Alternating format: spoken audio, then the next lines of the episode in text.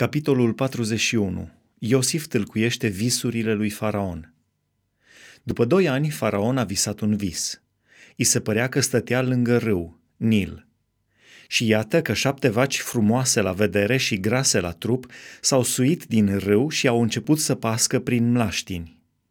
După ele s-au mai suit din râu alte șapte vaci urâte la vedere și slabe la trup și s-au așezat lângă ele pe marginea râului.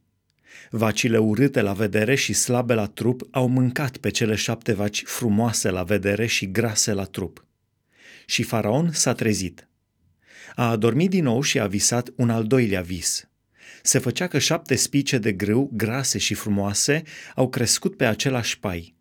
Și după ele au răsărit alte șapte spice slabe și arse de vântul de răsărit.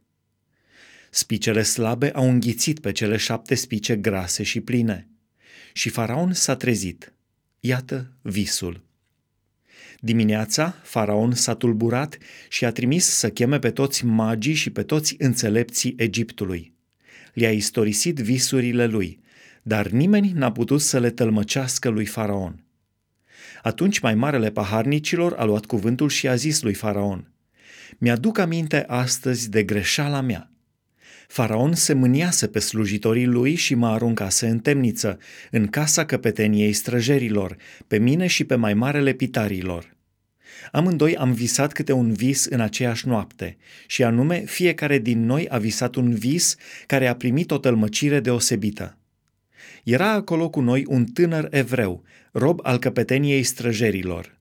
I-am istorisit visurile noastre și el ni le-a tălmăcit și ne-a spus în tocmai ce înseamnă visul fiecăruia. Lucrurile s-au întâmplat în tocmai după tălmăcirea pe care ne-o dăduse el. Pe mine, faraon m-a pus iarăși în slujba mea, iar pe mai marele pitarilor l-a spânzurat. Faraon a trimis să cheme pe Iosif. L-au scos în grabă din temniță. Iosif s-a ras și-a schimbat hainele și s-a dus la faraon. Faraon a zis lui Iosif, am visat un vis. Nimeni nu l-a putut tălmăci. Și am aflat că tu tălmăcești un vis îndată după ce l-auzi. Iosif a răspuns lui Faraon, nu eu. Dumnezeu este acela care va da un răspuns prielnic lui Faraon. Faraon a început să istorisească atunci lui Iosif. În visul meu se făcea că stăteam pe malul râului și deodată șapte vaci grase la trup și frumoase la chip s-au suit din râu și au început să pască prin mlaștini.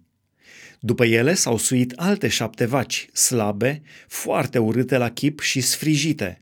N-am mai văzut altele așa de urâte în toată țara Egiptului. Vacile cele sfrijite și slabe au mâncat pe cele șapte vaci din tâi, care erau grase. Le-au înghițit, fără să se poată cunoaște că intraseră în pântecele lor. Ba încă, înfățișarea lor era tot așa de urâtă ca mai înainte. Și m-am deșteptat. Am mai văzut în vis șapte spice pline și frumoase, care creșteau pe același pai. Și după ele au răsărit șapte spice goale, slabe, arse de vântul de răsărit. Spicele slabe au înghițit pe cele șapte spice frumoase. Am spus aceste lucruri magilor, dar nimeni nu mi le-a putut tălmăci. Iosif a zis lui Faraon, ce a visat Faraon însemnează un singur lucru.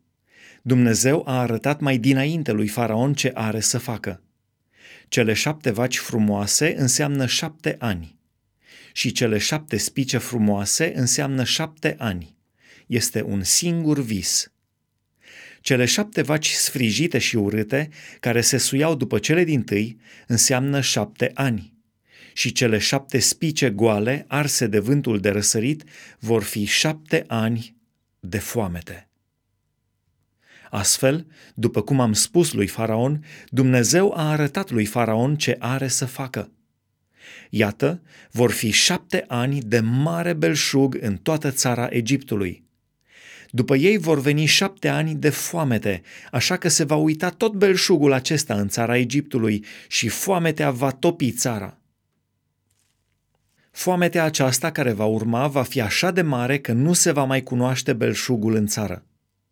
Cât privește faptul că faraon a visat visul de două ori, înseamnă că lucrul este hotărât din partea lui Dumnezeu și că Dumnezeu se va grăbi să-l aducă la îndeplinire. Acum, faraon să aleagă un om priceput și înțelept și să-l pună în fruntea țării Egiptului.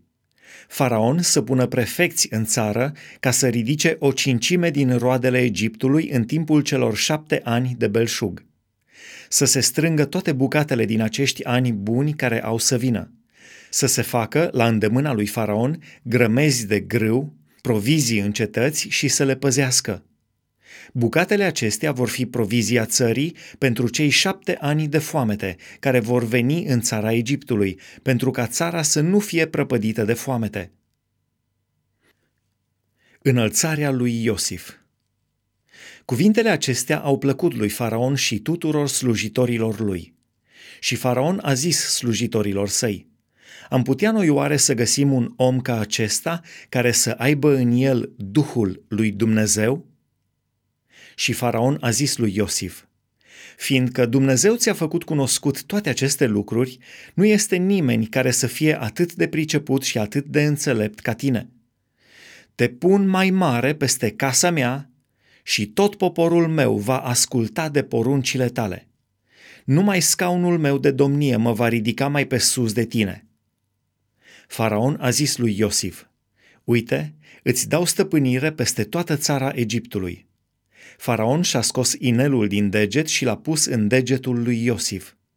L-a îmbrăcat cu haine de in subțire și i-a pus un lanț de aur la gât. L-a suit în carul care venea după al lui și strigau înaintea lui, În genunchi! Astfel i-a dat faraon stăpânire peste toată țara Egiptului.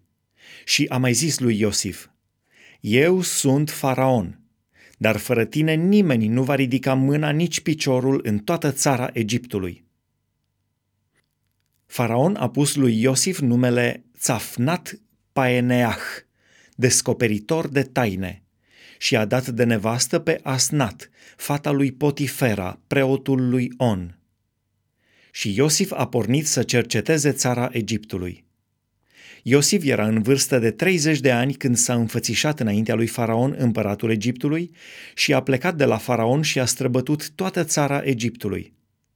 În timpul celor șapte ani de rod, pământul a dat bucate din belșug.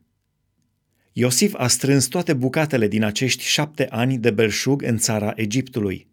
A făcut provizii în cetăți, punând în fiecare cetate bucatele de pe câmpul de prin prejur.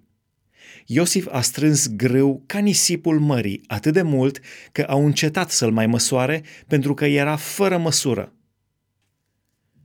Iosif strânge bucate în Egipt. Înaintea anilor de foamete, i s-au născut lui Iosif doi fii pe care i-a născut Asnat, fata lui Potifera, preotul lui On.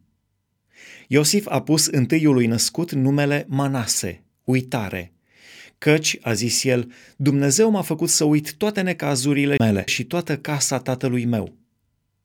Și celui de al doilea i-a pus numele Efraim, rodire, căci a zis el, Dumnezeu m-a făcut roditor în țara întristării mele.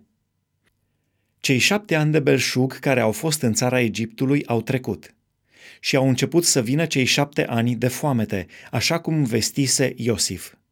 În toate țările era foamete, dar în toată țara Egiptului era pâine. Când a flămânzit, în sfârșit, toată țara Egiptului, poporul a strigat la faraon să-i dea pâine. Faraon a spus tuturor egiptenilor, Duceți-vă la Iosif și faceți ce vă va spune el.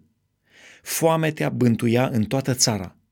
Iosif a deschis toate locurile cu provizii și a vândut grâu egiptenilor. Foametea creștea din ce în ce mai mult în țara Egiptului. Și din toate țările venea lumea în Egipt ca să cumpere grâu de la Iosif, căci în toate țările era foamete mare.